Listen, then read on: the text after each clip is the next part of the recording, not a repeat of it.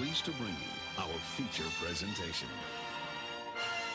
How is it going, everybody, and welcome to the Parish Pump podcast.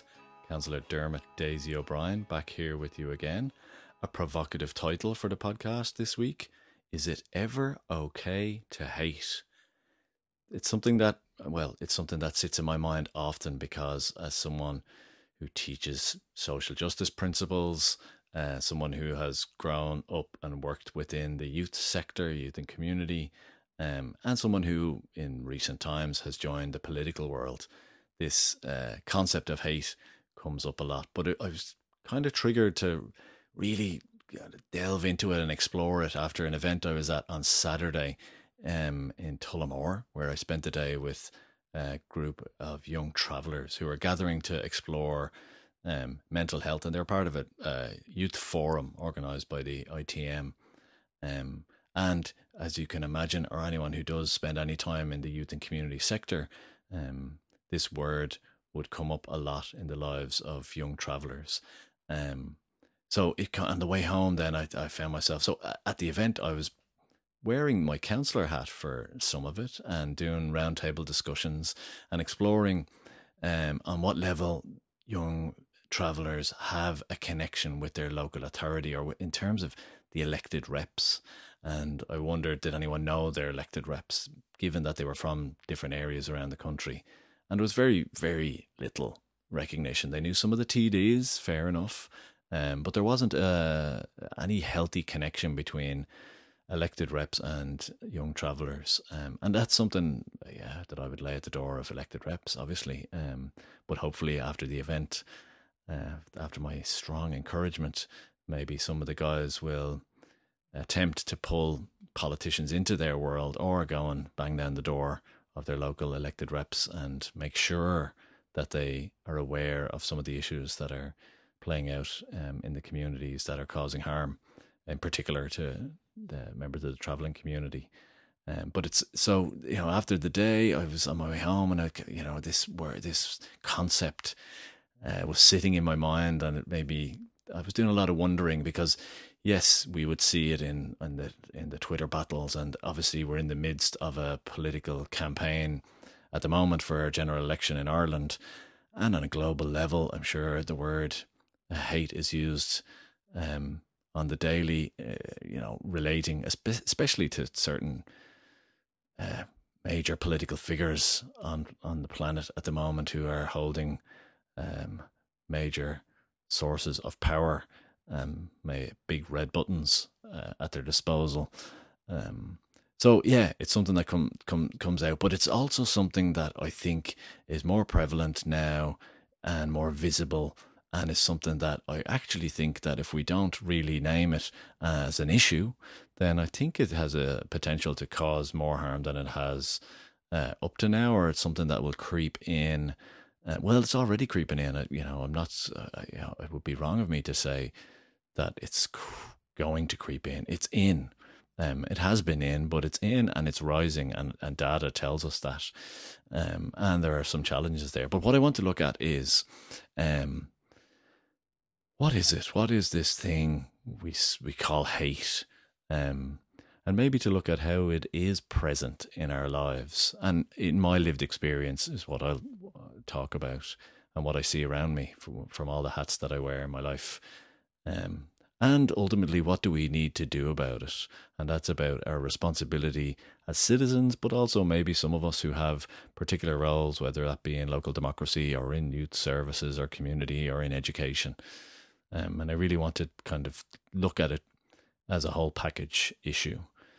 Um, and, you know, when I was there on Saturday meeting the group, uh, one of the things I had a few slides. I was explaining some stuff in the afternoon to them about some of the work that I do, um, and I showed them an Audre Lorde slide, um, which is a quote, one of my favorite quotes from a phenomenal author, um, and it says, "It's not our differences that divide us; it's our inability to recognize, accept, and celebrate those differences." And for me, that's a very profound statement. There's a huge challenge in there um, because it does say to us that differences are normal. They are there. They are okay. Um, and Audre would say they're a very healthy element within our human interaction. Um, but when we create barriers or when barriers are, are presented that um, create an inability to recognize, accept, and celebrate those differences, then fractures occur. Um, sometimes those barriers become barricades almost, and conflict arises.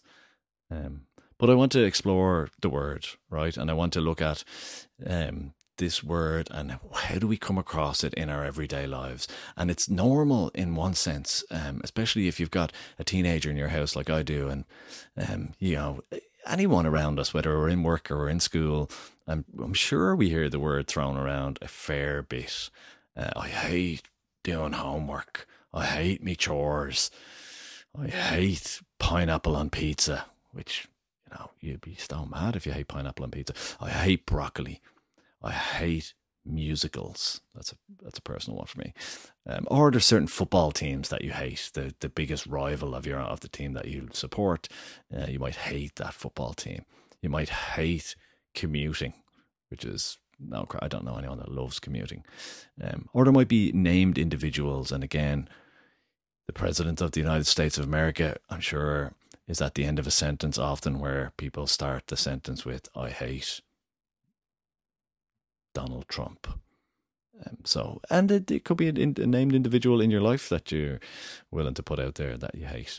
Um, and they, so at different levels, those expressed hatreds are kind of whimsical. They're kind of not based in any kind of meaningful depth. Um, and in others, they, they might spark certain behaviors or certain characteristics within you when you're with a group of people or um, when that perceived or actual hatred um, gets a chance to play out in in a scenario or a situation.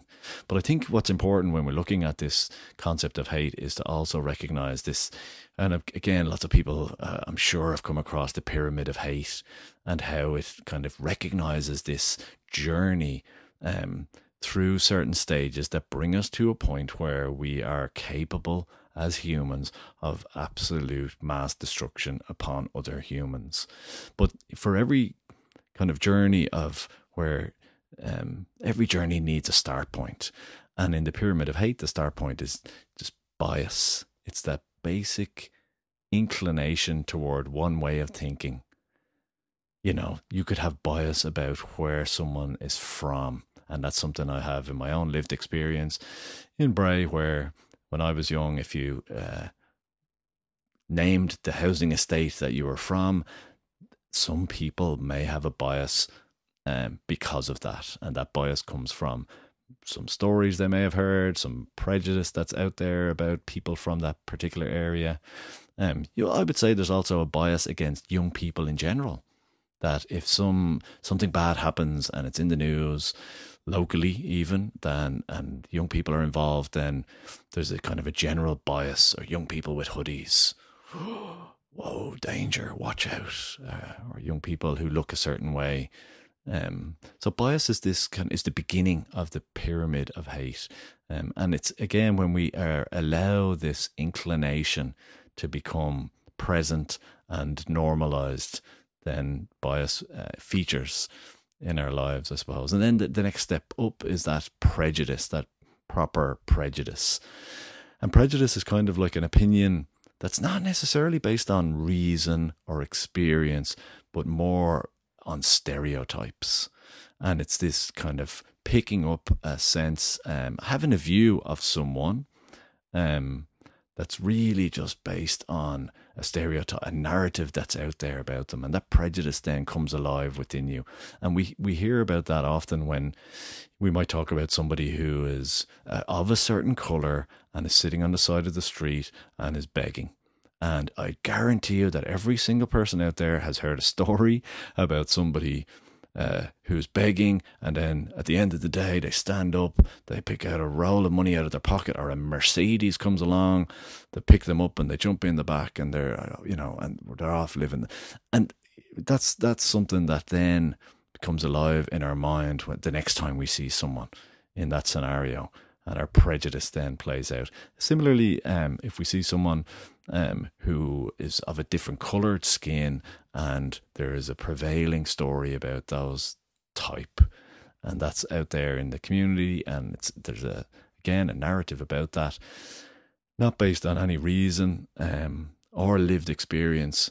Again, it might be about or or a certain type of people who are thieves who rob all the time. And you may not have ever come across someone who does that, but somehow, some way, that prejudice has soaked into your mind and is alive there. And it's not something that you necessarily are super conscious of, but it certainly is there. Like all Muslim people of Muslim faith are predisposed, have a sympathetic view of terrorism. Absolutely outrageous thought process, but is there. It's there and it seeps into the minds of people and their prejudice then comes alive. And I suppose after prejudice and the pyramid of hate, then we move to discrimination. And that's about you know a way of treating people, treating people differently because they belong to dot dot dot. They belong to a certain um, ethnic minority. They belong to a certain grouping in society. They belong to a group of people who live in a certain area. Um, if we look at statistics about employment, for example, um, a certain name on a on a CV in Bray perhaps might not get the same fair opportunity at a job than another name. Or if somebody has um, a photo on their CV, which is something that we do nowadays. And again, you're trying to catch people's attention and be dynamic in, in your attempts to get a job. But maybe if that photo has somebody wearing a certain type of headgear or a photo of someone with a different colored skin, then uh, discrimination might play out there in terms of the employer deciding without looking any further or without considering any fair process in terms of employment opportunities, um, they discriminate. Um, and that that's kind of um, you know we would say that discrimination can um, really be seen across our society in all the seats of power, and again, conscious, unconscious, but certainly there. Um, you know, we could look at it in terms of housing and particular supports, and who gets um, access to healthcare. Um, so it's there, and it's it's it's a, it's a, this comfort zone for treating people differently because of uh, an association they have with uh, some label in society that has a negative connotation, I suppose, about it. And, you know, in the pyramid of hate, then after discrimination, you move into the place of violence. And again, I don't need to explain or define, but if you think about if you've seen any maybe clips on on Twitter or um, YouTube, or if, if somebody has been on a journey from bias through prejudice and discrimination and you know are very comfortable in their settled view uh, towards certain individuals then violence is not a million miles away in terms of the behavior that they're willing to perpetrate. Um, and within that then you know if you've got your bias and your prejudice sitting there solidly and the discrimination is comfortable for you, then violence is justified in some people's minds. That, that, that it's not, they don't have to necessarily really think and consider is this wrong or is, is, is my motivation for this act of violence driven by hate of a person because, um, because they are different. Um, and yeah, we're seeing that now in our society. We're seeing violence that is driven by hate. Um, and you know, the if if you're if we go back to the pyramid, the next one after violence, I suppose, as we probably many of us know, is genocide, and that's really just this intention to wipe out a whole race of people or a whole grouping uh, of human beings who somewhere someone has decided should not exist anymore. So that's at the peak of, of the pyramid. And I think what's important I guess is that we recognize that there's a journey of hate. I think for me that's that's really important because if we if we accept that then we are maybe willing to take a responsibility for what we are going to do because let's be honest you could you could we could all take a step back and think, look at and wonder about where hate might exist in the home You know, is hate transmitted from within the home? Is it transmitted by parents to children? Is it transmitted by attitudes that might feature when a certain news story comes on or when people are chatting over dinner? Um, or is hate coming in through somebody's device in a in a house, a child's device that is unchecked or, or not monitored?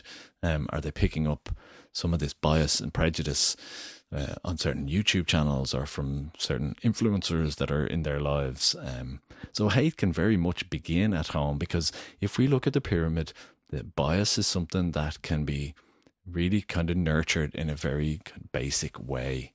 Um, and and it's dangerous then when it becomes normalized and even and you know what we've seen in Ireland which is fascinating for me is that in the last few years we can see how a, a hate a hatred that used to be there for the LGBT community which was again an Ireland that had a, deep rooted fear um, which manifested in hatred of um, the LGBT community, and that's something that was very much normalized across the kind of mainstream society, and yet um, we have transformed. We're on a journey of transformation there, whereby that's not acceptable and very much not normal anymore. And I know there are generations of change um, that are happening right now, but it's it's fascinating to see how it's there's a discomfort now um, in terms of people expressing a, a natural bias or prejudice, taking the you know slagging people because of um, or using words associated with LGBT, for example, as uh, derogatory terms. Um, if you're if you're expressing anger or frustration at at another another person, so that so that now is not normal anymore. Um, it's we're not there yet, but I think we're on a we're on a journey, a positive journey of change, um, and that's important to recognize because if we can show that we've done that as a society, we can do that, then we can absolutely do it again. I would say, um, and I think there's this strong sense of um, us and them that creates this wedge where where hate can again be nurtured or fostered.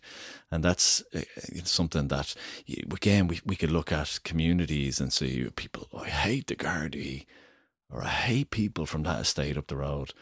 Um, or there's this hatred of new people from outside um, obviously in my world people hate politicians comfortably um, they hate the council hate the government um, and then beyond that, you have people who hate refugees.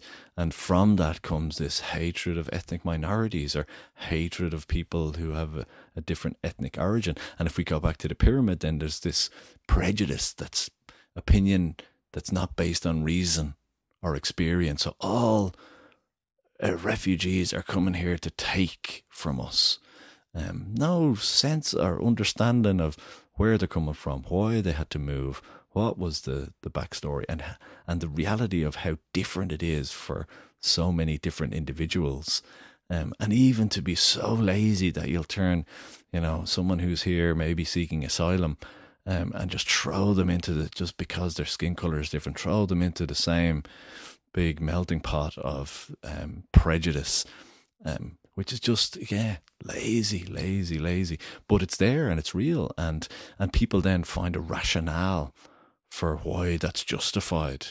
And that's where it becomes dangerous because, again, the bias becomes prejudice and then becomes discrimination. So they act on these views. And what's really um, fascinating as well is that um, if people did some um, studies that were done, I was I was really wondering. I had this thought about is is hate just emotive or is there brain work? Is there thought in there? Is there a cognitive element within it? Um, and I, I came across this study um, where they were sh- somebody who um, had a very real hatred for another person in their life and they were studying the brain what was happening in the brain when they showed photographs and what was one thing that they did recognize is that um, hate and love have are come from a similar place in in the mind.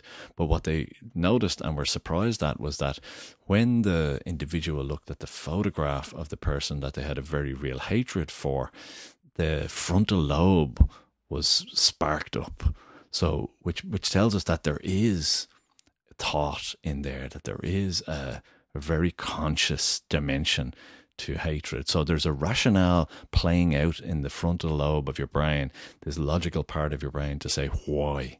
So the why is is it wants to be in there, and I guess that's really interesting for me now because then it gives a sense of these um, movements in Ireland at the moment that are looking to influence people that are wrapped up in a sense of positivity about national identity and blah blah blah, but really hidden behind that is um, this hatred of others and hatred of those who don't fit uh, into our criteria for who should be here, who should benefit from being here, um, and which identities are the one that, that should be accepted. Um, and that's again, so those movements are, they know that they have to play on the emotions to do the capturing, but then they also feed the rationale. They feed that in, and you'll see it. You know, if you look around social media, there's plenty of people out there willing to be on Twitter or Facebook and give their blah blah blah rationale for why we shouldn't have any uh, non-white people in Ireland, or you know. So I think it's, it's really important that we recognise that this isn't just an emotive battle. That there is, um, we need we, um, if we're on the side of decency and uh, equality, um, then we also have to have our thoughts and our rationale uh, very solid if we're going to try and change things. Um, and I think you know the the when you strip it all away, for me, there's there's what we're up against is those who have a comfort zone for dehumanizing others, and that's at the core of it. And for, you cannot spin it any other way. That if you think that somebody deserves less than somebody else, then um, if you think somebody deserves to be punished or if you think it's okay for someone to drown in the Mediterranean just because of their situation, um, then you're dehumanizing them. You're saying that they, as humans, deserve less or deserve what they get, or their circumstances are okay for you. Um, and that's, I think, where the challenge for us for me anyway, is kind of wondering where this hatred comes from, um, and then kind of trying to recognize how it rises up in society, um, and to notice the misinformation that's out there because that's what's that's what drives this emotive, um, the capturing by certainly these organized groups. So misinformation is really important, and and it's kind of this misinformation stroke ignorance. It's very limited. Um, there is information being transmitted and there is this rationale, but it's really very, very limited and it's not broadly looking at the world at all. Um, and we also, you know, have to recognize that there's learned behavior in there, that hatred comes uh, with learned behavior. And that can be um, in terms of the, you know, there is act, there's an act within hatred. And that's, you know, when it travels from the mind to the mouth or when it travels from the mind to the fingers before you type uh, on whatever device you're working on, or before you turn up to a rally or start shouting at someone, or before you decide to uh, attack someone on a bus or at a Luas stop. Um, and you know, there's there is this element in there that's kind of put uh, out there as a solid rationale where someone might have a negative previous experience. So if you have a negative previous experience with somebody who might have a different skin color, then the lazy mind or the fragile um, ability to rationalize that gives you the scope to fall into the trap of saying all of those people are like that. So if I've had a negative previous experience with a, and it was said on Saturday with the with the young travelers that if one traveler does one thing that seems to be bad, then all travelers have to suffer the stereotype that they're all like that. And again, like when you say it, when you hear yourself saying that out loud, that's absolute madness. That if you know, for every um, ethnic minority that does something bad in society, which yeah, if something is a crime, then that's we have a criminal justice system to deal with that. But you know, if uh, if I've had my my house broken into twice in my life, um, by white Irish people. So, it, but I don't hate white Irish people. Or um, if I had a bad experience with somebody who has a a drugs issue. Um, I don't hate everyone who has a drugs issue because that's ridiculous. Um, and and I suppose again for people who need that to feed into their these values that are driven by um, this perception that some people are worth more than others, then yeah, they'll go and look every negative experience and they'll elevate that into into a really really significant and important rationale for saying why other people shouldn't be allowed in Ireland or why uh, rights should be um, restricted in order to keep us safe. Um, and you know, I haven't mentioned it yet, but we are well it's obvious that social media has a part to play because it's so prevailing now in our lives.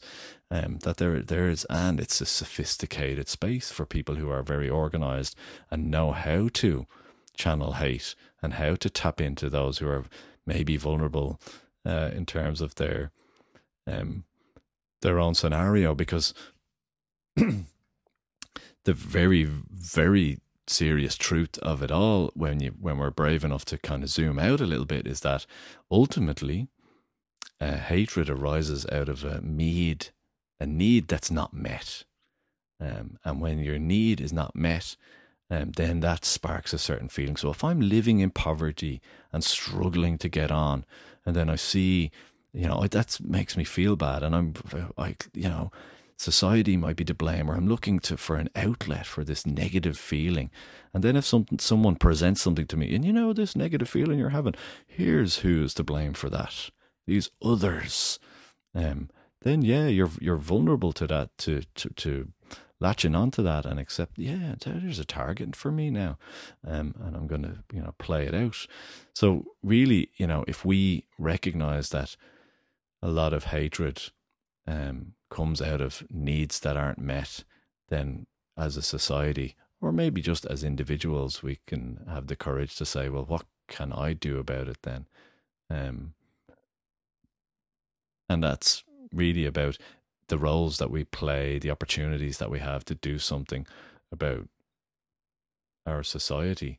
And if we have and, you know, I'm not going to play politics, but if our society is structured in a way where inequality um, is normalized, then you're going to have people out there who are suffering, struggling, and looking for someone to blame for that. And the someone to blame um, might not be on their doorstep. So that's not convenient unless someone points to someone down the road or someone nearby who could be uh, a comfortable enough target for their for their angst, then maybe they'll play it out that way. Um, and there are people out there with that type of agenda. Um, and, you know, the ultimate challenge for each of us as individuals is are we willing to have empathy and compassion when hatred arises? And are we willing to have empathy and compassion for both the perpetrator of the hatred, obviously, as well as the victim? Of the hatred? And are we willing to look inside ourselves and wonder about what our contribution could be to transforming hate? Um, and that's probably the biggest challenge of all because, well, the truth of it is, hate cannot be matched by hate. It just can't. That doesn't get us anywhere. And there's a brilliant quote from James Baldwin, who's another phenomenal writer, and it, it's, it more or less says that you know that people cling to hate, and they cling to it so much because if they if they move away from hate, then they're going to have to deal with pain, and that's really at the at the heart of it is that if your needs are not being met, then on some level you're in pain, um, and to face your pain and go and deal with it, yeah, is a struggle and it's not one that people kind of walk into willingly, I suppose. Um, but you know, at the, at the political level, then we're talking about a country like Ireland that doesn't really have hate crime legislation. So you know, at that level, we're not even taking on, and that's a level where it can be done. That that's not rocket science. Uh, and if data is telling us that hate crime type behavior is prevalent now, then it's it's and and we know the Gardaí are are looking at it in terms of their own training um, and their own understanding um, of that um, those drivers for a certain behavior. But then if politicians aren't putting legislation in place, um, then yeah, we're not empowering the Gardaí to be to take a positive role in how we deal with hate crimes in Ireland. Um, and then on the on the other end of things, yeah, we could, in the most simple sense, we could be. Um, there should be more Audre Lorde in primary schools that we need to support and facilitate, and and it happens. I see it around the country, but it need, needs to just be present in every single primary school in Ireland that we celebrate our differences and that young people see that as the most normal thing in the world that they celebrate the differences around them in their in their classrooms um, and I think that that's where, if we commit to that, while at the same time taking our responsibility as politicians, as lawmakers, um, and as citizens, then I think that we could uh, p- pursue a journey of change that will transform our society. Full on. But thanks for listening in. Talk to you all soon.